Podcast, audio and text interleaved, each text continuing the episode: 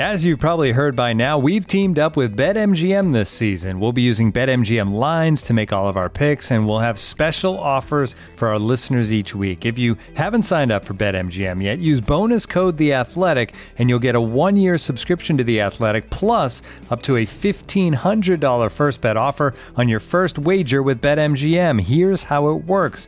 Download the BetMGM app and sign up using bonus code The Athletic. Make your first deposit of at least $10. Place your first bet on any game and claim your voucher for a one year subscription to The Athletic. See BetMGM.com for terms. U.S. promotional offers not available in D.C., Mississippi, New York, Nevada, Ontario, or Puerto Rico. Gambling problem? Call 1 800 Gambler. Available in the U.S. Call 877 8 HOPE NY or text HOPE NY 467 369 in New York. Call 1 800 Next Step in Arizona. 1 800 327 5050 in Massachusetts. 1 800 Bets Off in Iowa. 1 800 270 7117 for confidential help in Michigan. 1 800 981 0023 in Puerto Rico. First bet offer for new customers only in partnership with Kansas Crossing Casino and Hotel. Don't forget, if you haven't signed up for BetMGM yet, use bonus code The Athletic, and you'll get a one-year subscription to The Athletic, plus up to a $1,500 first bet offer on your first wager. And now, two pigeons bemoaning the fact you can stream DirecTV satellite free. You see this? A family watching baseball on DirecTV with no satellite dish in sight. Let's heckle them. You call that changing the channel? Choke up on the remote, buddy. I hope getting all these games on DirecTV makes up for your mother not pre-chewing your sunflower seeds. DirecTV has the most MLB games. Visit DirecTV.com. Claim based on total games offered on national and regional sports networks with choice package or higher. Availability of RSNs varies by zip code and package. High-speed internet service required. Terms and restrictions apply. The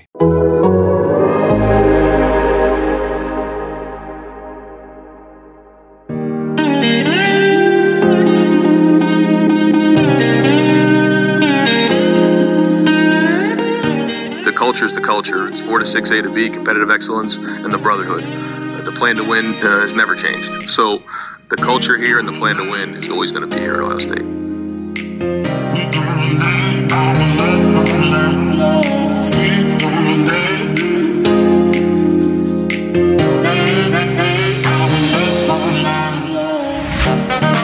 Welcome back to 4 to 6 with A and B, your Ohio State podcast brought to you by The Athletic. This is Bill Landis, joined by Ari Wasserman, recording on a Monday morning. The Sugar Bowl is in five days. Somehow, somehow that has happened. The the holiday break really threw me for a loop, Ari. I have no idea what day of the week it is. Uh, I felt like the weekend was six days long, and I'm sure it was longer for you because you were out there gallivanting in, in Vegas and swimming swimming in sports book pools. So it's it's Monday. It's Monday, and the game is in five days. Yeah, I uh, there's no clocks in Las Vegas, so right. I don't even. I thought the game was tonight. Like, I have no idea. I'm actually in New Orleans right now. Yeah, I don't. I don't know much about uh, the way the schedule usually goes, but the fact that the season ended like on the twentieth and the game is in ten days, I don't hate it. Like the new schedule, instead of Yeah. like waiting six weeks or four weeks or three weeks to, to play the game, I kind of like the idea of everybody enjoy their families, go out to Vegas, maybe get a little uh, craps in, you know, and next thing you know, you don't have a lot of a lot of time to wait for the game. But um, I think it's good. Not a lot of big news uh, in terms of things that Yep. could be scary about the game and, and the fact that we're, we're coming up on it and it seems like they're gonna you know get this playoff going i think is a pretty exciting um, thing and you know you talk all year and spend all year discussing the positioning of ohio state in, in that national context of the sport and you know could they stack up with clemson can they stack up with alabama like to me and i know we've had this discussion before but this is like the modern day michigan game where this is the feeling you're supposed to have before the michigan game the excitement the energy the um, just the idea that you're going to be able to get answers about your team that Ohio State really doesn't get that often. And unfortunately for this program, a lot of times they get their answer. If it's a bad answer, it means their season's over because they don't Yeah. lose a lot in the regular season. So, you know, the fact that they're uh, two games away from potentially winning a national championship, we got Dabo running his mouth, we got Ryan Day, locker room videos. Um, you know, we've got a lot going on, and, and I'm really looking forward to it. So, uh, how, how was your holiday, Dollaby? uneventful. Uh, stayed here in Columbus. We got like seven inches of snow or something like that, or five inches of snow. So uh, driving became a little bit perilous. So we just stayed here in, in Columbus. So I've been uh, just sitting here. I've been watching a lot of Clemson. Um, got a big film study coming later this week. Watched uh, four Clemson games, I think, and I rewatched the game from last year. So I feel like I know much more about Clemson than I did the last time we did this. Was that a fumble or not? Like honestly, it is crazy. It is crazy. All like you forget. I, that, I I think that's the fifth time I've watched that game, fourth or fifth time I've watched that game, and even still, you're surprised by some of the things that happened. The fumble that was a fumble but wasn't called a fumble. Like the the crazy Garrett Wilson catch early in the game like got reviewed, but as they blew the whistle for the play to get reviewed, like J.K. Dobbins is bursting through the line. He looks like he's going to score, and the play just gets whistled dead. Like there's a lot of things that happened in that game. Like I forgot about that. the yeah Yeah, guys there were, eight slipping- different plays that would have gone a different way. Ohio State might have won. Yeah, guys are slipping and sliding all over the place. That's the one thing I'm thankful for this year is they're playing on turf in New Orleans, so we don't have to worry about guys just falling randomly throughout the game on the field because that like some of those slips and falls made pretty big differences in the game playing on that slick field in Arizona. So I don't have to deal with that this year. But no, otherwise it was a it was my kind of uh, holiday. Just sat in my office and watched football for a couple days. It was nice. Yeah, yeah. Um, game week. There it is. It's it's time Yeah. to go. Um, it's um it's a different kind of bowl week um obviously because by if this were normal we would i would be in new orleans right now um, the media availabilities are all on zoom they're going to be on monday and tuesday so we'll be getting some like sound bites some more information about this game coming out in the next couple days but like clemson is in clemson ohio state is in columbus ohio state's not leaving until thursday night clemson will get to new orleans on on Wednesday. So it's a, it's a different kind of bowl week, but the game is in five days. Ari and I have, have come to the table here with questions we have leading into that game. Um, sort of lingering questions out there. I, mine are a little more football centric. I'll be curious to see if Ari's are as well or if they go sort of bigger picture. But before we get to those, there's a little bit of news as it pertains to Ohio State. Kind of pertains to Ohio State. It pertains to Urban Meyer. And a report from Adam Schefter of ESPN on Sunday that Urban is seriously considering NFL jobs. Uh, there were other reports. Pete Thamel had something out there. Kyle Rowland from the Toledo Blade had something out there. Urban Urban is getting it out there through his channels that he might be interested in coaching in the NFL this year. So my question to you, Ari, is this: If you are Trevor Lawrence, do you stay at Clemson an extra year to avoid having to go run quarterback power 45 times for the Jacksonville Jaguars next year? yeah. Uh, is is that the is that the spot? I think that would be the spot. Yeah. You know, um, it's a small world, but yeah. I mean, do you think that they would run the JT left, JT right? What do you think the plays would be called? JT left and JT, right in the pros? Yeah, yeah. he's not. Uh, he's, there's not TL left and TL right yet. Yeah, what a what a small world, huh? Um, you know, I, I I don't know. We we joke about this, Bill, and I always thought that you know Urban Meyer's brilliance um, as a college football coach was his ability to create an infrastructure in a program and to build a program. And I don't know. Um, he's had a, a wonderful staff in evaluating talent and recruiting and all the things that it takes to accumulate talent in college. I don't know how we would consider him as a, a talent evaluator, um, and I also don't know how that would you know change in the NFL in terms of the GMs, the the guy making the decisions, the power dynamic. Like everything I know about Urban Meyer does not seem to f- jive with the NFL, Right. Because it's like in college, the people who make personnel decisions are working for the coach, and in the NFL the coach is working for the people who are making personnel decisions. So like that to me already, unless they do one of those NFL things where they give the head coach ultimate power and that never works out that well. It'd be a disaster. Um, but like I also on the other hand feel like it makes sense because if he is have that itch for coaching, he doesn't have to get into the same Ohio State world where he is recruiting against them. You know that world that you've said in the past, and you know if he fails, it doesn't change his his aura of like a, a coach that uh, is one of the best in college football history. And then who doesn't want to live in Jacksonville? You know, you can get some ocean up, oceanfront property in Jacksonville for six fifty. You know, you can get a, a- trailer in downtown Dallas for that much. So, um, you know, I think it, on one hand, I think it would be a really big challenge for him because I don't know that. I think everybody kind of agreed that he was losing it a little bit as a offensive innovator, offensive mind, play caller, all the things that you know tactically you have to be good at in the NFL in order to win games. I think his motivation tactics are perfect for college kids. I don't know that they would work with adults. Um, I don't know how he is from a personnel decision making standpoint. You know, maybe he'd go to the NFL and be great because he's just one of those people that is successful, and when you're in the same room with him, you know he's going to be great. But the NFL just does it just doesn't ever really feel like it's something that he could do, I, and I don't know why or like he would want to even want to do. Yeah, I have like a million questions about it if it does happen. Like number one, how's his health? Number two, like who's his staff?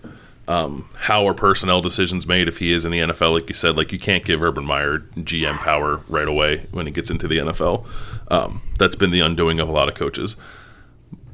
But I do think like the NFL, like it's a business. It's um, college football is a business too, but the NFL is a business more so. And I do think there is something to Urban about like building the right kind of like franchise culture that I'm sure is very appealing to him. And I actually think he might be able to do quite well. Um, it's just a matter of like, can he connect with 30 year old multimillionaires when like, I don't know. I, I, don't know. I don't know if his his way of motivating college players translates to motivating pro players. And I guess that's a kind of a cliche thing to say when you talk about guys making this jump, but but with Urban, I think it's real. Um, the one thing I remember do, that that story. Not to interrupt you, Bill, but remember that story when Josh Perry said um, he was walking around the building yeah. when he first got there, and Urban came up to him and said, "If I were here before, I never would have recruited you." Yeah. I don't think you could say that to a millionaire. Yeah. You know what yeah. I mean? Like it just stuff like that. I'm not saying that it wasn't a wonderful yeah. Uh, a, a, wonderful tactic. It worked out well. Josh Perry turned out to be an NFL player and a, a, pivotal piece of a national champion team. I'm not saying that he was wrong for doing it, but I think if you said that to a rookie who just signed a, a major rookie contract, it might not have the same effect as a motivated 17 or 18 year old kid who just showed up at Ohio State. Yeah, and like I think Urban would know that. I, am just I, I'm I'm curious if he can change, and if he can change, then then maybe it can work. And it's a hypothetical. We, we the part of me just thinks like Urban likes people talking about Urban, and I think that's maybe mostly what this is. Um, but the idea of him going to Jacksonville, going back to Florida, getting Trevor Lawrence, like obviously it's very it's very enticing. So I, I could. I mean, he loves Florida. Don't they have a, yeah. a, place down there in that area? Uh, they definitely have a place down there. I don't I don't know where in Florida it is, but yeah, they've been. I think they've been down there more than they've been in Columbus in the last year. Um, the one thing I don't put, I don't put as much stock in now as maybe I would have uh, two years ago when Urban stepped down or retired at Ohio State is how he would handle losing. Um, I think it's like a very easy thing to say that like losing in the NFL would would send Urban to the hospital because we've seen how he's handled losing in college. It's different in the NFL. Like losses don't carry the same stakes in, in, the NFL as they do in college. You lose once in college, your season's over. You lose once in the NFL, it's like okay, just don't lose eight more times. You might make the playoffs.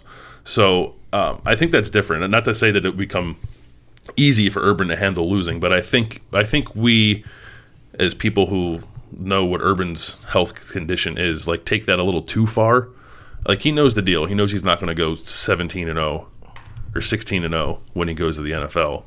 Um, so I don't think that is the part that would keep him from doing it. Um, I just don't know if like if he can ch- change the way he's operated for what 30 years and turn that into something that would make him a successful NFL head coach. I wonder how much the idea that recruiting wouldn't have to be a part of it would a be appealing to him because I know he loves recruiting, and, and B, um, how much that would have an impact on his daily stress. And I know that the um, health conditions are more so about angry in the moment stress over the more so than overall everyday living stress. But I wonder, like, how much different a head coach's life is in the NFL versus a, a college coach who doesn't have to fly everywhere, go on private planes, or you know, be on the phone with a 17 year old kid all the time. You know, I, I think that yeah, you know, you, you, if you live in the building, it's like living in the Woody Hayes Center for seven months of the year. You know, working out there, personnel, all the stuff that goes on, off season workouts, everything, and then the only time you're ever out of the city for work is when you're playing eight away games and potentially more in the playoffs. And like to me, that lifestyle is far more manageable. Maybe not from a stress standpoint because you lose your job very quickly in the NFL, and you know there's a certain franchise. But I, I don't know that coaching the Jacksonville Jaguars would it be more stressful than being the head coach at Ohio State. I would argue that it would probably be less stressful. I think it's absolutely less stressful. It's less. It's way less of a fishbowl than than Columbus is. It's not really a fishbowl at all. Like I don't. Do you know a Jacksonville Jaguars fan? Because I don't know. I don't know one. I don't think I've ever met anyone who's genuinely a fan of, of the Jacksonville Jaguars. Um, no, I think that's a place you can go, and he can't be like he's Urban Meyer, so like the attention's going to follow him, but it's not going to be a pressure cooker. I don't think. Plus, plus like that team's pretty good, and they're going to get Trevor Lawrence. Like that's a team. Yeah, that, yeah. They're not. They're not the worst. I don't know how they managed to get the first round pick. Um, I don't know why the Jets have been trying to win, but you know, whatever. I'm not the, I'm not a GM who's making the decisions for this. Yeah, I think that that's not a that's a quick turnaround. I think there, whoever takes that job, getting Trevor Lawrence, I think that's a that's a maybe one or two year and we're back in business kind of deal. So, I, I definitely see why it's enticing. Um, and I guess like people will hear that and throw out like Nick Saban and, and like Chip Kelly and like there are success stories of people doing like Pete Carroll did it. Pete Carroll had previous NFL experience, but he did it. It can be done. Like Cliff Kingsbury seems to be doing okay at Arizona. Um, and Nick Saban like wasn't. People say Nick Saban like failed in the NFL. He was 500. I don't know. Like it's a, a league in a league to design to go 500. He went 500 and he left after two years to go back to college. But like his quarterbacks were Gus Frerotte and Joey Harrington.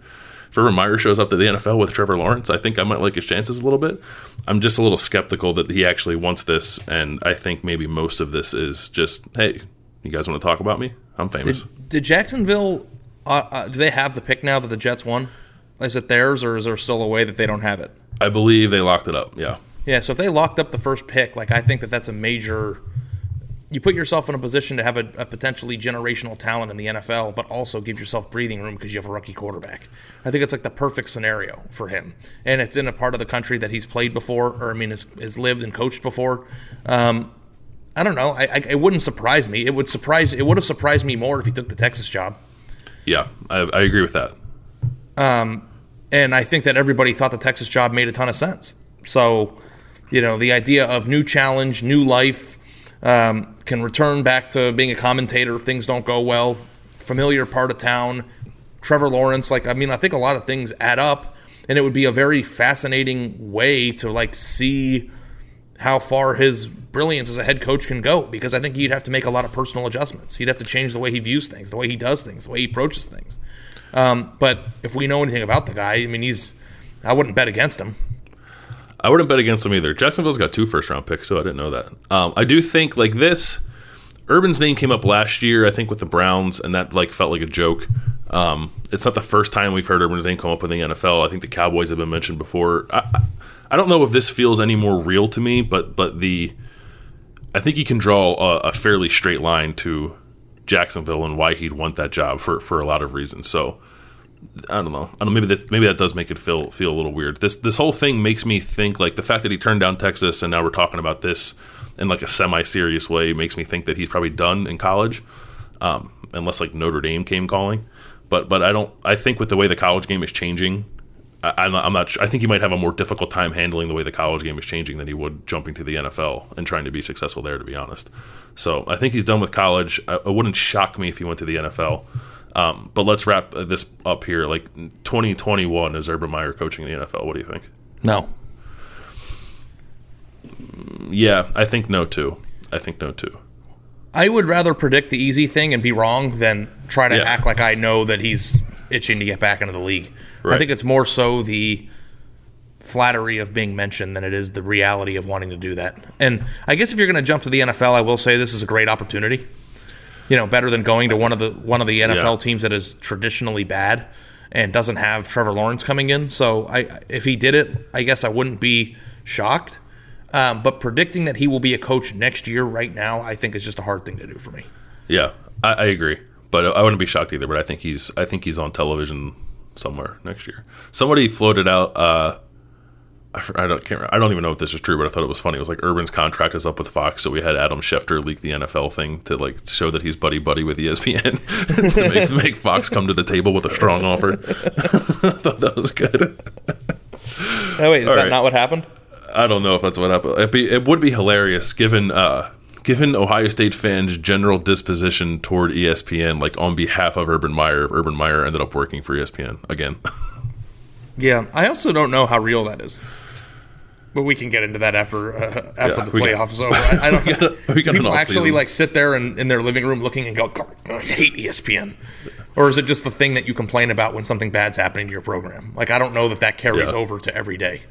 yeah, Everybody watches ESPN. Everybody watches Sports Center, and I know the ratings have been taking a hit, and some people have some general viewpoints of their programming. But I mean, it's almost like I can't. yeah, You're like forced to watch it. yeah. I mean, that's where that's the channel the games are on. That's Yeah. what channel the playoff game is on. I don't. On And then when I January turn the game on ESPN and go, I hate this channel. no, I don't do that. I don't hate any channel. their channels. I hate I hate uh, Nickelodeon. yeah. Bring back Rocko's Modern Life. Looking for an assist with your credit card but can't get a hold of anyone? Luckily, with 24 7 US based live customer service from Discover, everyone has the option to talk to a real person anytime, day or night. Yep, you heard that right. You can talk to a real human in customer service at any time. Sounds like a real game changer if you ask us. Make the right call and get the service you deserve with Discover. Limitations apply. See terms at discover.com/slash credit card. Victorinox, the makers of the original Swiss Army knife, have been a reliable companion for life's everyday challenges, mastering functionality, innovation, iconic design, and uncompromising quality with its products. The Victorinox Swiss Army knife provides you with all the things you don't think about until you need it tweezers, a screwdriver, and even a corkscrew. With the Victorinox Swiss Army knife, you can be prepared to master everyday life. You can find Victorinox Swiss Army knives at Dick's Sporting Goods. Okay. Uh, Ohio State's in the playoff. it's playing Clemson on January 1st in the Sugar Bowl. We're, we're going to give our picks later this week. Um, I think we're going to talk through maybe some of the things that will probably give you a hint as to where we're leaning, but we'll hold off on giving like actual score predictions and how we think the game is going to go until later in the week. But both of us brought questions to the table about this game. Uh, I've got like three ish, four ish, and I might tack on another one here as the conversation goes. How many did you come with? You told me to do five, so I did five. I said three to five. I said three Okay. to five. All right. Well, I have is good. five. Five's great. Five's great. Yeah. Um, okay. Let's. Uh, oh wait, I got to tell people to subscribe. Subscribe to the Athletic. Theathletic.com slash four dash six. Got a big old film study coming later this week. You can read that. Uh, Grace Raynor on Clemson. Pete Sampson on Notre Dame. Aaron Suttles on Alabama. We got it all covered. Theathletic.com slash four dash six. Get you signed up. What's your first question? Oh, let me open it up here. Okay, number one, can Justin Fields be the best version of himself? And I wonder if we're going to be this, if we're going to have the same questions because some of these were just obvious, but as they pertain to the most um, interesting dynamic of how this play is going to, this game is going to turn out, like the answer to this question is going to determine whether Ohio State has a chance to win or not. And Absolutely. you know, we are one podcast removed from somebody asking us if Justin Fields was broken. Um, his two worst games this year were the two most important games, and it begs the question: Can Justin Fields come out uh, in an indoor stadium on turf, hopefully for his sake, healthy from his little wrist uh, injury that he suffered in the Northwestern game, and come out and play the best version of himself? And I'm wondering. Um, I think that's the number one question of the game, really. Yeah, I I had that just worded a little differently. I just had worded like where is Justin Fields' head at at the moment because I think in those two games that we're talking about, it's so weird. Like the Indiana game and Northwestern game sandwiched around the Michigan State game where I thought he was great. Um, it's a little puzzling for me why why he forced the issue the way he tried to do and and maybe more so in the Indiana game, but I thought he did a little bit against Northwestern too. But for a guy who looked like super calm all the time, and that's one of his best qualities, um, he looked very much not that against Indiana and against Northwestern. And this is a huge stage. This is a much bigger stage than either one of those games. So I don't know, like, is is that feeling of I got to do everything, I got to do everything, I gotta I gotta force this, I got to make every single play. Like, is that going to hinder him again against Clemson in the Sugar Bowl? Because if it does, I I mean, it's going to be, I mean, borderline impossible, I think, for Ohio State to win this game. Yeah, I agree with you. And it's like, is it a mental thing? Is it a, a health thing? Is it having everybody healthy? Is it a Chris Olave thing? Is everybody going to be back thing? Um, is it a play calling thing, or is it just him not playing well? And I think it's kind of a um, mixture of all of that. And you know, in a world where Ohio State has uh, to try to win a football game against Clemson, it, all of those things have to be improved. You need Olave back. You need the play calling to be on par. You need a, a positive running game. All the things that could possibly go wrong have to be right in order to beat Clemson, and the same goes for them too. You know, they're they're playing in a game where uh, things have to go right, but their their guy is Trevor Lawrence, and one of the last questions I bet on the Clemson podcast this week is: Is Trevor Lawrence going to be good? And I don't know what that says about Justin Fields because so so far, um, at least through the first few months of the season or the first few weeks at least, I thought that like Justin Fields was invincible, invisible, invincible, Invincible. Uh, I made that mistake on Andy's show too. I said invisible instead of invincible. It's embarrassing. um, And I, I don't know what the problem is. I, I don't know why we're at that position where Ohio State has achieved a playoff berth, is about to play Clemson the way that everybody already knew they were going to before the season started. And it's Yeah. just like the major question is can Justin Fields play well? I will say, um, like I know we're we're feeling a little uneasy about that. Certainly, Ohio State fans are feeling a, a little uneasy about that. Like, I, if you are, and I'm sure you are, if you're listening to this, like go back and watch last year's game. I know it's hard to watch last year's game. Maybe just watch some of Justin Fields play and don't watch all the bad parts that make you sad. He played really well, I thought, against Clemson, especially considering that he was injured, and he looked pretty decisive. I thought like one one of his first completions was um, Clemson like kind of spun into a different coverage. He dropped back. He looked to his right. Both guys were covered. He came back to the middle and he threw a bullet over the middle of the field to Luke Farrell. And it was like that that that that's what it is. Like that right like he can do it. So I'm not sitting here thinking that he's not going to be able to do it against Clemson. And I do think on some level, um, I was I Andy Staples did a, preview podcast with all of us team writers, and, and the thing I said on there, and I might have said it on this podcast too, is that I think on some level the the pressure of we only have eight games, we need to impress everybody. We only have eight games. I got to play like a madman to win the Heisman Trophy. Like it's all gone now. And I like I don't know if that was in Justin Fields' head, but it would make sense to me if it was on some level. And if that's gone now, and he can kind of clear that from his mind and just sort of be himself and play and, and be kind of the calm, cool, and collected guy that we saw. I know Michigan State's not very good, but but like he put the team on his back. He didn't do anything extra. He did what was ex- what was asked of him, and Ohio State won fifty two to twelve. And I think if he can find like channel that guy a little bit, Ohio State's going to be in a really good spot. Yeah, no, I agree with you. Uh, yeah, I agree with you. I don't. I. I think it's crazy. But do you think he can get there? Do you like? Yeah. What's your confidence I mean, I've level? seen him do it, there? so why Yeah. would I? Why I don't know that. Um, I don't think that he'd be able to. I don't know.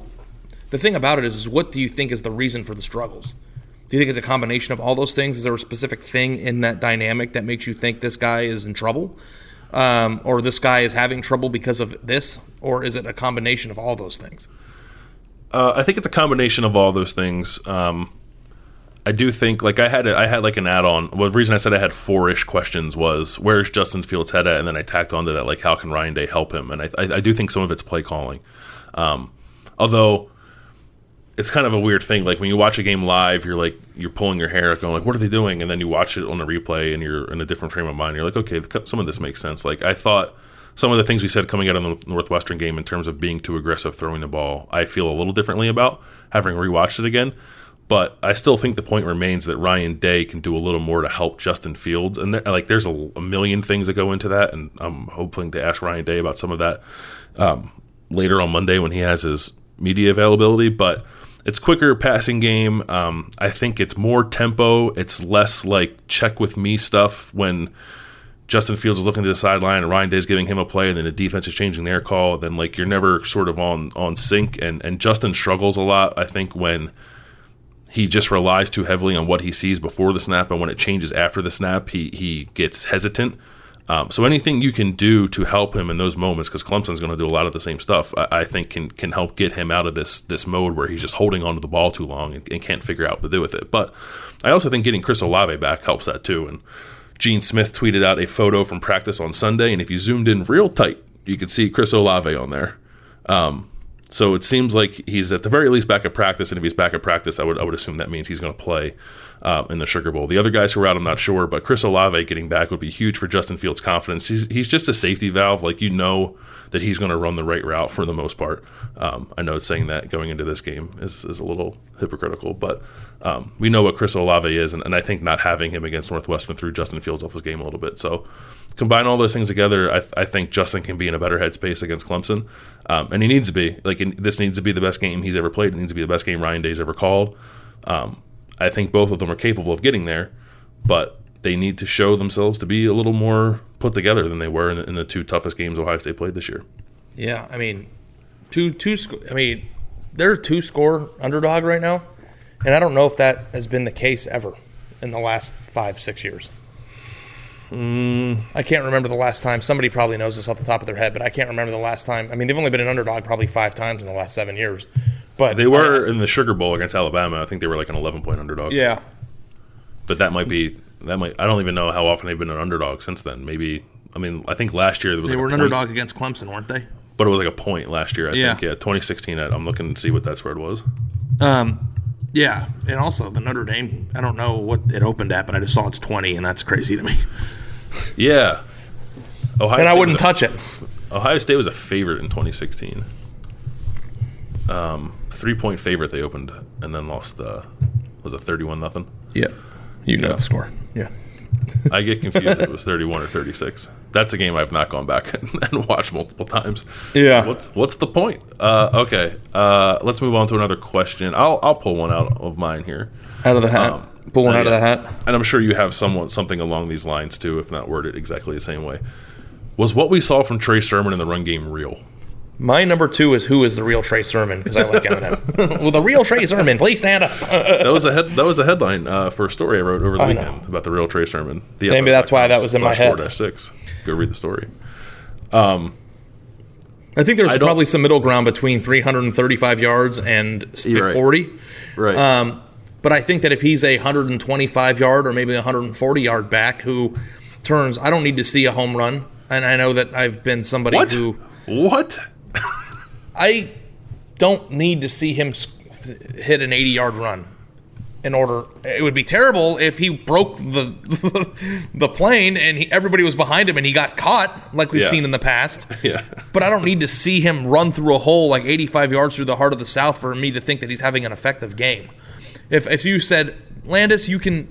If you let me ask you this question this way: It's a podcast. We're having fun. Let's do it. If I said Landis, you can have an 85 yard touchdown run from Trey Sermon where he runs up the middle of the field and doesn't get touched by anybody and outlasts the entire defense, or you can have the Trey Sermon that can consistently turn two yard gains into six and a half yard gains. Which one would you take going into the game? Second if you were guy the head coach of Ohio State Second guy all day. all day, right? Yeah. And that's my point. Obviously, 85 yards would be great. 85 yard touchdown, yeah, of course. Are those are good for the team that you want, you know? Yeah. But I think that we haven't seen Trey Sermon, and maybe we got some glimpses of it a little bit in earlier games, sometimes. Mm-hmm. But the Trey Sermon that we watched finish runs, the guy that refused to go down, the guy that turned two yards into seven yards, that guy in the Northwestern game was brand new to me. And I Yeah. don't know, Northwestern supposedly has a very good defense, and he did that against a very good defense. Now, I don't think Northwestern's defense can hold a candle to Clemson's defense. It's cool statistically, but it ain't Clemson. If we can get that guy, and that's the person that shows up for Ohio State, I think Ohio State has a chance to win the football game. But I don't know how realistic it is for me to think that he could even duplicate 65% of that again because I'm not I wasn't sure he was able to do it the first time. So to go out and do it against Clemson now, it's just like that's a bonus. That can't be an expectations. I've been I, I've been screaming all year Ohio State's going to lose in the playoff because they don't have a running back, and like that might happen. Still, I don't think that we're that that we're at a place right now where we could say that Ohio State's out of the woods. Yeah, no, I- I don't think so either. I think um, Northwestern was inviting Ohio State to run the ball, and Ohio State ran the ball. Um, I, I don't. Clemson is not going to invite Ohio State to run the ball. Clemson's defensive line is, is much better than Northwestern's, and it's kind of funny, like watching watching these games over the last couple of days of Clemson. Um, Notre Dame ran the ball on them the first time, but like they're missing Tyler Davis, their defensive tackle, and they're missing James Skalski, their linebacker. When those two are back, their run defense is very different. But when you watch their line play, like these guys just flash. Like Tyler Davis flashes, and Bryan Bresee flashes, and Myles Murphy flashes, and like Tyler Davis was, I think, like a four star guy, but it's like we've talked about this before. How Clemson, Clemson has been a national title contender for the last four or five years, but they've only started recruiting like one in the last two years, and like some of these five star guys are showing up now. Um, and a lot of them are really young, like Myles Murphy and Bryan Bresee are, are true freshmen, and like they're all over the place when you watch watch Clemson's tape. So it's a much much stiffer challenge for Ohio State's offensive line to move these guys in the same way they were moving Northwestern's guys. And I don't think 331 is real because 331 is like never real for anybody, at least consistently. But I do think a run game that's getting what you're talking about, getting four, five, six yards a chunk, and and maybe most importantly, like setting up Ohio State's play action passing game in a in a way that's really effective because I feel like that's suffered a little bit the last two or three games, and and part of that I think is personnel losses. But when I've watched Notre Dame against Clemson, Boston College against Clemson earlier this year. I thought play action passing game was really effective because Clemson's really aggressive, triggering downhill against the run, and you can get some favorable matchups on on safeties um, down the field with guys like Garrett Wilson and and your tight ends. So I think Trey Sermon in this run game is is important because I, I don't think Ohio State's I don't think just going to be able to like spread it out four wide and drop back Justin Fields and chuck it all over the field. I just, I just don't think that happens in this game. But I do think if you can run the ball effectively and build a play action passing game that at times this year has looked deadly off of that, I think that's the recipe for Ohio State to put some points up on Clemson. So that like Justin Fields is the most important guy, but whatever this run game does is, is, is number two behind that, I think. And I do think that it's I think it's legitimate.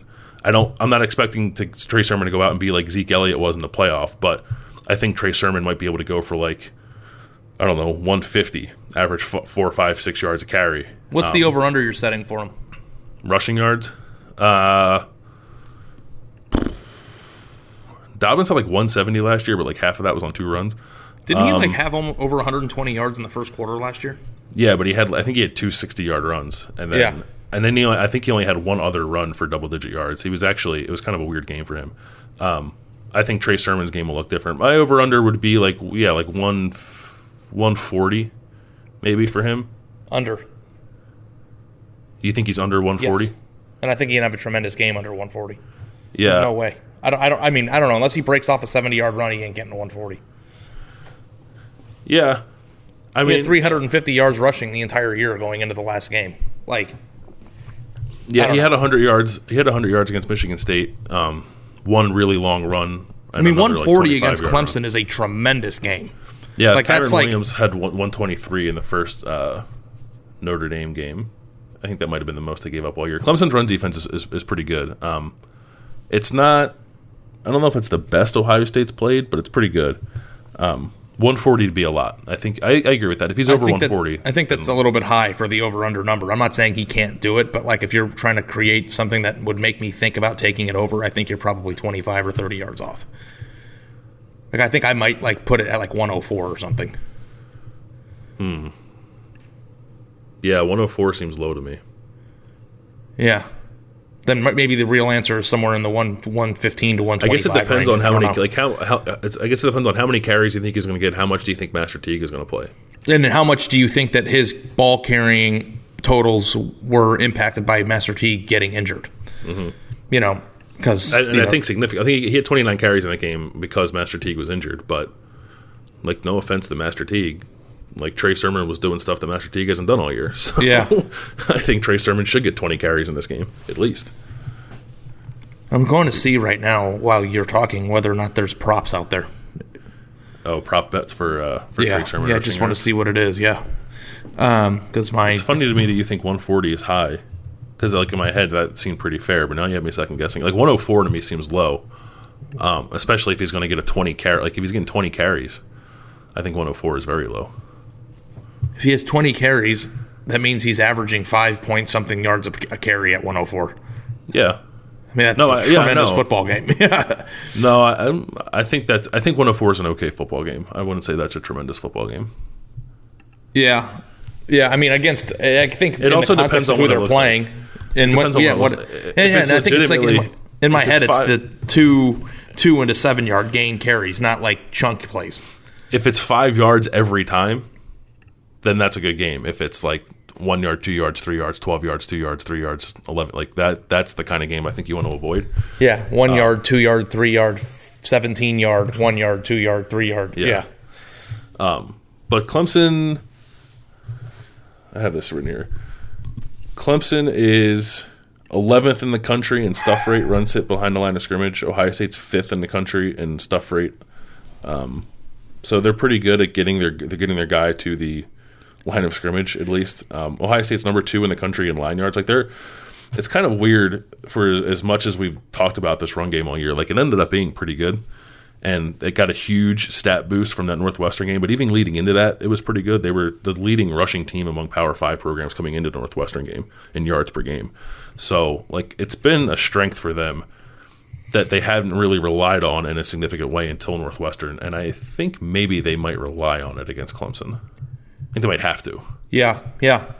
And it's like maybe as we all got so enamored with how great Ohio State was at passing the football, um, maybe their true identity to winning this football game is the same as the identity that it took for them to win a national championship six years ago, and that's running the football. Yeah. And I don't know, do we? Do, I think that kind of bleeds into my next question. If you want me to transition to it, Let's do it. will Ryan Day's uh, game that he calls help us erase the Northwestern game from our brains? Like, will he call a good enough game or a great game that gives him back the offensive genius guru type? And I think part of that reason I think that bleeds into it is will he trust himself to rely on the foot on the running game, or do you think that in his brain that with the talent that he has at receiver and the quarterback that he has, that Ohio State has to win this game through the air?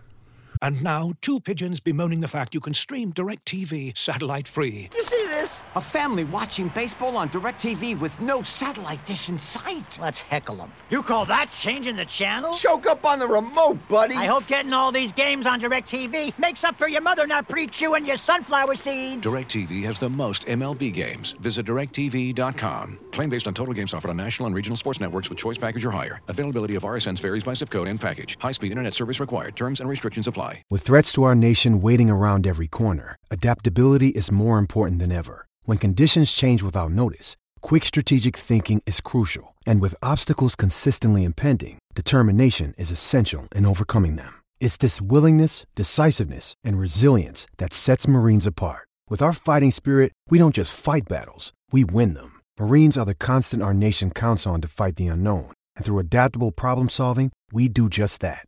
Learn more at marines.com. That's a really good question. Um, I I don't think like I don't think he'll check his aggression in any kind of significant way, but I do think maybe he can channel it a little differently. It's another question I want to ask him, like why, like does aggression equate to throwing the ball, and if it does in your mind, why? Um, because I think that's an interesting thing to explore with him. I I kind of do have confidence that he's going to call a good game. I thought he called a good game last year against this team. Um, I think he had a little more time to prepare than he, than he does right now. But like, let's be honest, like he's been thinking about Clemson all year.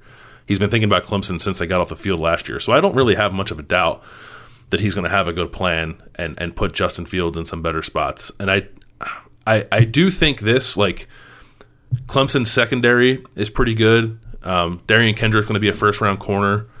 Um, Nolan Turner is like a really he's a veteran, like smart, kind of savvy safety who gets guys. He's like very similar to Jordan Fuller, I think. Um, maybe a little less athletic, but so they have some good players back there, and and they have young corners too who are who are on the on the up. They have not seen guys like Chris Olave and Garrett Wilson, um, at least from what I've watched. Like they didn't play North Carolina this year. Um, best offense I think they played is probably Notre Dame's, and Notre Dame's like we're going to run the ball and we have 19 tight ends on the field. Um, so this is going to be something different for them. So they they might have a, a matchup advantage there that maybe I'm not on board with as I should be at the moment. And if they get on the field and that's the case, then I can see Ohio State throwing the ball quite a bit. But I do think that they're going to try to establish a physicality here, run the ball, control the game, um, sort of play it on their terms, and, and, and, frankly keep the ball away from Trevor Lawrence if, if they can. Um, and I think Ryan Day knows all that. So I, I, I have a little bit of faith in him, I think, based off how he called a game last year, that he's going to call a good game this week. Yeah, yeah, I'm with you. I I think that it's funny how everybody went from Ryan Day is the best play caller I've ever seen to what are you doing? And then that, that was the end of it. And you know, I guess like as you said, you rewatch the game. Maybe he does things a little bit better uh, than you thought he did. But I do think that it's interesting that it took him an entire half to realize that he could take whatever he wanted on the ground. Yeah. And when you're playing against Clemson, if there's an opening to take something, you can't wait a half to do it. I mean, I, I think that everything has to be perfect for Ohio State to win this football game. Uh, game plan, play calling, Justin Fields, Trey Sermon, everybody. It's going to take a collective effort to win this game. And, you know, against Northwestern, you can have the luxury of being late to the draw on something, but I don't think that that luxury exists against Clemson. Yeah, you can't you can't have dr- drives stall out because you're calling head scratchers like in the red zone or because you're pulling trick plays out of your bag that you've never run before um, and, and, and ending drives before they begin and then giving the ball back to Trevor Lawrence on a short field and go watch him score. Like that's, that doesn't, the trick plays were weird. I think you just do them so it gives Clemson, like I said before, something to think about. Although I think that's like wasted energy. Um, I don't think he'll pull out a bunch of trick plays. His trick play in the Fiesta Bowl last year was a, a fake check with me, walk up and quarterback sneak it. So like I'm good with that trick play.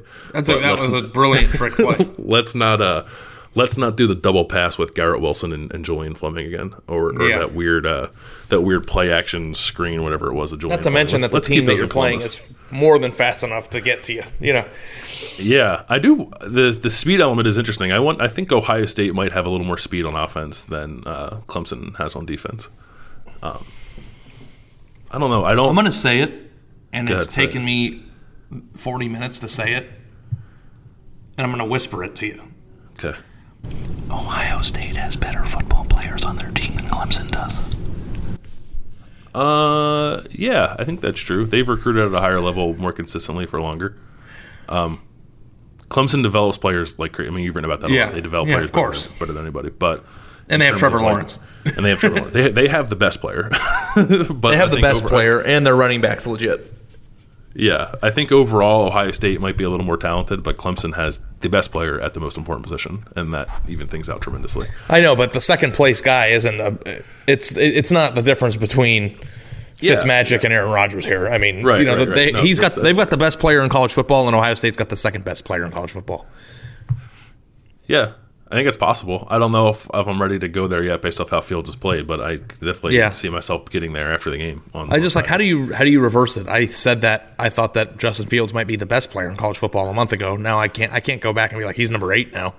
yeah, no, I Like I'm I, I'm, I said, I'm pot committed on that one. I said that uh, that Justin Fields is going to be the number one quarterback taken in the draft uh, next spring, and I'm going to be wrong on that. He might be the third quarterback taken in the draft. Um, so we'll see about that. Okay, uh, I had my last question here. It was about Trevor Lawrence and uh, him running the ball scares me a little bit if I'm Ohio State because they've just not seen much of that um, in the last few weeks. At least, oh, I guess I guess I shouldn't say that. They've seen it, but not from a guy like this. Um, so how do they? My question is like, how do they contend with it? Like, what what personnel groupings do they use? What kind of scheme do they use? Did they use more two high safeties like they tried to do last year? To disastrous results in some cases. Like, how much of an emphasis do you think stopping Trevor Lawrence running the ball is for Ohio State in this game? You trying to bring up nightmares from last year? He's a really good runner. How far was that touchdown run last year? Was that like 65 yards? I think so. Yeah, I think that's right. Yeah, I mean, I don't know if you think about him as a dual threat, but he's clearly good enough to beat you with his legs. He beat Ohio State with his legs last year. Uh, he ran all over Notre Dame in the in the ACC championship too. Like it's, it's the thing. It's a it's another thing I want to ask about. It's like a fascinating dynamic in this game. Tony Elliott and and Dabo Swinney have absolutely no problem whatsoever unleashing Justin or Trevor Lawrence's legs when it comes time to win a championship. And I think Ohio State, and it's a very small sample size, has been a little hesitant to do that with Justin Fields. And Justin was hurt last year too, so that matters. it's the last game of the year, Bill. You can't hold anything Can't back hold now. anything back. I heard Dan Fouts said that one time. Um, but it's like he's it's not it's not Trevor Lawrence can scramble. I think he probably scrambles to throw a little more than he scrambles to, to run, but they have like a lot of designed quarterback run game in their offense. I think they have more designed quarterback run game in their offense than Ohio State does right now, which is kind of crazy when you think about the skill sets of, of both these guys. And I don't know, like Travis Etienne is great, but he's been more of a receiver this year than he has been like a consistent running threat. Like the consistent running threat from what I've seen has been much more Trevor Lawrence than it has been Travis Etienne, which is it's kind of a That weird blows my thing. mind. Um, and I don't know. One, I don't know if Baron Browning is going to play in this game, and if he doesn't, I think that's a big loss. Even though Justin Hilliard played well um, against Northwestern, and two, it's like, are they going to play? Like Josh Proctor, I think is a free safety. Are they going to play two safeties? And if they do play two safeties, who's the other safety? Are you going to put Marcus Hooker out there who struggled with this very thing we're talking about? Or are you going to put Ronnie Hickman or Lathan Ransom out there who've like not played very much but have looked good when they have? Like I, I would put one of those young guys out there, but if they're going to put Proctor and Hooker out there, I don't know. I'm a little scared about Landis. what Trevor Lawrence might do in the run game. My next question is Are you ready? Ready. Because it's like funny because you, you, you said on two different occasions there, um, or the two separate things of can they hold Trevor Lawrence to um, X amount of yards or can they stop him from being a threat? And then also, are, is their secondary going to be able to stop anybody? And Yeah. like Clemson's offense. I don't know. Would you say it's better or worse than last year's?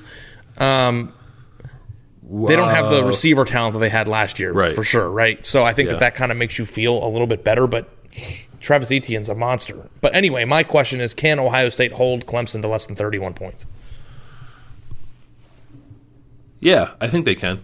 I think they. c- uh, Yeah, I think they could. Because I think they can win the game if they. I think that is my magic number. I think it's a really good magic number. I think I think the game is I, I don't know how you define a shootout, but I think this game is like played in the 30s. Um, and that to me to me is not really a shootout, but it's approaching it. But I think 30 Not in 2020, yeah, not 2021. Huh? Yeah, 20 yeah, all right. It's 2021. Can't wait.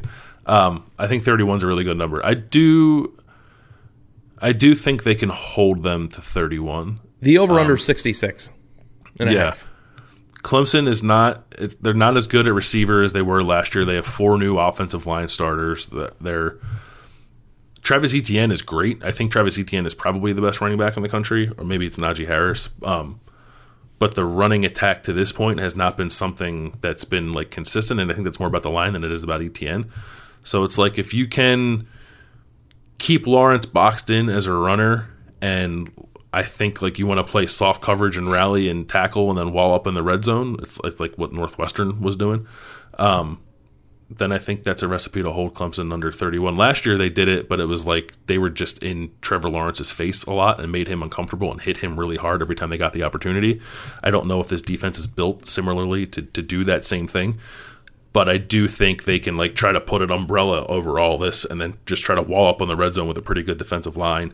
Um, so I think it's possible. I think it's really hard, but yeah, I think it's possible they can hold under 31. Yeah, I mean that's what would that game have to look like? Uh, slow start for Clemson, maybe a few touchdowns in the middle quarters, uh, and then you know you're both in the twenties in the in the beginning of the fourth quarter, and then you just got to do your best to outlast them to 32 or 33. Like Yeah. I don't know. Like I if think Ohio State wins the game, too. I think it's like 35-31, and that puts you right on the number. Yeah. I think it's about limiting possessions if you can too, and that goes back to running the ball. Um, it's funny. I was watching the Virginia Tech game, and Virginia, like I don't think Ohio State would, will do this, but it would. I I thought it was kind of effective. Um, Virginia Tech was huddling on every play and like not breaking the huddle until there was like ten seconds left on the play clock, and then going up to the line and snapping it immediately. So like giving Brent Venables no like major personnel keys, no alignment keys, just like huddling up last minute, snap the ball, let's go. And they move the ball fairly well for a little bit, but they're just not not talented enough to do it consistently. Um, I wonder, like on one hand, I think Ohio State should play tempo, but on the other hand, I wonder like if they do that, like really like take the air out of the game and just play super slow, if they can do something like that too and keep the ball away from Trevor Lawrence. Yeah. I mean, I guess like the number one game plan, I guess, for Ohio State would be to leave as little time for Trevor Lawrence to operate as possible. But on the other hand, too, it's just like they're not Illinois. Yeah, know, no, they and can score in two plays. Yeah, They can score too. So uh, you know, you you you know, it's like funny because it's like that keep away in college basketball that Northwestern always does, right? Where they Yeah. you know toss the ball around the perimeter for 30 seconds and then try to score with seven seconds left on the shot clock over and over again to limit possessions. I don't know if I'd go that far, but I just like I think there's some personnel dis- issues that Ohio State has in the secondary. I think the less Trevor Lawrence has the ball, the better. But I also don't think that Ohio State can play the game like that. That's not who they are. And I think like changing who you are is a disa- is a recipe for disaster. Yeah, I think that's fair. Um, my two biggest questions for Ohio State defensively, like believe it or not, are actually not like really secondary coverage based. It's it's trying to box in Trevor Lawrence running the ball and how you handle Travis Etienne as a receiver, because Etienne has. I think the second or third most receiving yards in the country for a running back. Like he he's their third leading receiver this year. He's got like 44 receptions, um, and when he gets in space, he's an animal. And if there's no Brown Browning, I think that becomes more difficult. It puts a lot on Pete Werner, who I think might draw Etienne and man coverage quite a bit. Um, so those are the two things for me. It's not so like Clemson's receivers are, are still good, even though they're a little shorthanded, and they might get a couple guys back if Joseph Ngata or Frank Ladson play. But I think it's much more about Lawrence running the ball and Etienne as a receiver and how Ohio State handles both those things. Yep. So I, I'm I, we hit on all of my questions. Do you have any other questions out I've there? got like before we wrap six up? more questions that I Yeah. can just come up with. Let me ask Yeah. you this, and I guess we could just kind of do a speed round if you want. Does revenge factor Dabo blabbing his mouth? Um, all the other things that are happening play any impact on this game to you? Yeah, a little bit. Like on the um, I mean, it's added motivation for Ohio State, I guess, to want to to want to shut them up. Like I don't I don't think Ohio State had plenty of motivation before that. I think it makes the game fun. Like I I like it. Um, I think we could all stand to be a little less serious about covering college football. Um, and, and Dabo seems to be doing that, um, even though he's being a little contradictory when he does it. Um, so I think it gives Ohio State a little bit more of an edge. I don't know if it's the it's it's the more of an edge that's going to mean the difference between a win and a loss, but I think it matters a little bit. Depending on who Ohio State gets back, will they be able to manage uh, blitzes on the offensive line? Yeah, they handled it pretty well last year. Um, all their guys are back. I mean, unless they lose somebody between now and the game, which I guess is possible. But all the guys are back against Northwestern. If they're all back um, for Friday, I think they're okay. Um, and they like given given what Brent Venables does, I thought I thought that group held up pretty well last year, and I think they're a little better this year than they were last year. Yep. Is Miyan Williams going to play a lot if if uh, um, If Master Teague can't go? can't go? No, a lot. No, I think he might get a touch or two. Like if Trey Sermon busts a long one and then like needs to take a two play breather, I think you might see Miyan Williams. Um, it is interesting to me that Miyan Williams was the guy who got on the field like before Steele Chambers did. So like I think he's moved up the depth chart uh, against Northwestern. But no, I think if Master Teague can't go, Trey Sermon's getting like t- between twenty five and thirty carries. Is Ohio State's pass rush good enough to stop Clemson's offense from getting into a groove? I don't know. It's like uh, they're they're they generate pressure well, but they don't get home enough. And and Trevor Lawrence, I don't think is the kind of guy that's going to be phased just by having someone in his face. I think you need to hit him, um, and they hit him a lot last year, and I think it mattered. If they're not going to hit him, then then I I think I'd answer no to that question. Okay, and the last one. Do you think that Ohio State could press because of the revenge factor, because of the desire to want to win uh, this football game with this team, um, all the trash talking beforehand, and then, of course, um, just Ryan Day's competitiveness to finally legitimize himself as a legit top five coach because you need to win a game like this to do it? Like, is there pressing and play calling? Is and I know that you mentioned this with Justin Fields in the Heisman race. Is there pressing to, you know, to beat Trevor Lawrence if you're head to head? Like, there's a lot of reasons I think Ohio State could press in this game. Uh, I think they're not going to press. I think getting here after after how weird this season was was like a major like exhale, and now they're here, and I th- no, I, I mean I they could press, but I don't I don't think they're going to. Because I think there's just a lot of reasons why you could see them doing it, which I think is Yeah. concerning if you're an Ohio State fan. Sure, sure. I think you could say the same about Clemson. Like Clemson, Clemson's got to get back to the national title game. They lost to LSU last year. Um, like their motivations are different. It's like Trevor Lawrence's last game. It's like you're gonna, on some level, it's like you're only gonna win one national title with that guy. Um, so I, I think there's there's stuff there on Clemson side as well. There's more on Ohio State side, but If I would have told you in January of 2015, when Ohio State was on their run, on the way to beating Oregon, that they would not win another playoff game till 2021, would you have been like, you're crazy? yeah, I think it's crazy that it's gone with the way that this team is built, with the players on this team, the coaching staff, even the coaching change, everything that's gone on here, that they haven't won a game in the playoffs since then blows my mind. it's pretty And like they're in a in a pretty big danger scenario to have to go another year without it and to start over again. And you know, I know that this comes in waves with recruiting classes, and the 2017-18 wave is kind of on the back end now, and then you're getting the, the other wave of the 2021 and 2020 classes are brewing up. So, like, I understand it's, it ebbs and flows a little bit, but I think Ohio State is in a position where, as the number three team in the country, I would say, uh, from a positioning standpoint, in a unique scenario, to have to legitimize itself. And like you can go every single year. I already feel like they're the most underachieving program in college football. Doesn't mean they're not a great program, but what they've had and what the results were don't match. And I think if you go another year, that might put you in a position to to maybe go another two years. Because I don't know if I would pick Ohio State to win a playoff game with C.J. Stroud as their quarterback. Maybe they could do it. Not saying they can't, but as you try to like And I know this is an impossible game to play. We've had millions of podcasts of what is 2029 going to look like, and Yeah. that's fun. And stuff happens, and then the team is completely different in two months. Nobody knew that Justin Fields was going to be on the team until you know an hour before he showed up. Stuff changes, but I don't know. Like this is a pretty important window for Ohio State to me. Yeah, there's a there's there is narrative associated with this game for sure, um, and it's not just getting revenge on Clemson. It's like you're standing in the sport because it is it is it is rather crazy that considering where they were in 14, everyone that came back in 15, and here we are. Was it five years later, six years later? Um, and they have not won a playoff game since they won the national title. And one of those losses was a 31 nothing rout. Yeah, like they I mean they they've only they played what? How many? They played twice since then. They've played two, yeah. Yeah. They played Clemson twice, got shut out, and like they played, and they should have they won. played well. They played year. well last year. They, probably Yeah. they should have won the game last year, and they didn't. They didn't win it. So it's not like they've been run off the field and look like they haven't belonged. But, um, like Oklahoma is a little bit of a joke, right? In the in the playoff conversation because everyone just assumes they're going to get there and get their ass kicked. It's like Ohio State. I don't think is is there, but if you go again and you lose again in the semifinals, especially if it's not competitive, I think you start trending toward a similar direction, right? Yeah, yeah. I mean, I don't know. I think part of the reason why people viewed Clemson as a, I mean, uh, Oklahoma as a joke, quote unquote, is because they get their butts kicked most of the time. And like Ohio State last year probably earned everybody's respect in terms of belonging. It just was a bad break for them. But like seven and a half point underdog is a pretty large underdog Yeah. for a game It's like not this. it's not twenty points, but it's uh yeah, it's not twenty, but it's it's not it's not great, Bob. I mean, it's not great after last and, and we'll was- get to our picks later on in the week, but you know, I think that it's crazy. I I think Ohio State has a chance and could win this football game.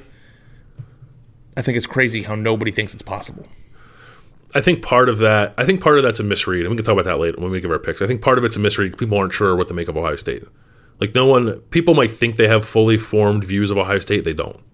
Um, but I think that's influencing like the general tenor around what the outcome of this game is going to be. Yeah. We know much more about what Clemson is, and we don't really know much at all about what Ohio State is. Yeah. which maybe maybe we'll, we'll midnight or whatever it is, two o'clock in the morning next Saturday. Um, we'll have a pretty clear picture, I think. But and it could, I mean, it could go the way that, that people think it's going to go, and Ohio State doesn't doesn't look up to the task. But Yeah. um, it's not going to surprise me if it's the other way because I think Ohio State's really good. So, all right, we'll give our picks later in the week. We'll wrap up there. Uh, new show will be on Wednesday. We'll have our game picks. Um, Dabo Swinney's talking right now. He says he thinks he can run for mayor of Michigan. So I'm going to leave this podcast and jump on uh, jump on his his Zoom call. And uh, Ryan Day, we'll talk later on Monday. Uh, it's Clemson offense, or sorry, Clemson defense and Ohio State offense on Monday, and then the inverse on on Tuesday. So check uh, the Athletic, theathletic.com slash four dash six, Twitter, the real time uh, feed on the Athletic page. We'll have updates of all that stuff over the next couple days. Ohio State and Clemson Friday in New Orleans. We'll talk to you guys later in the week.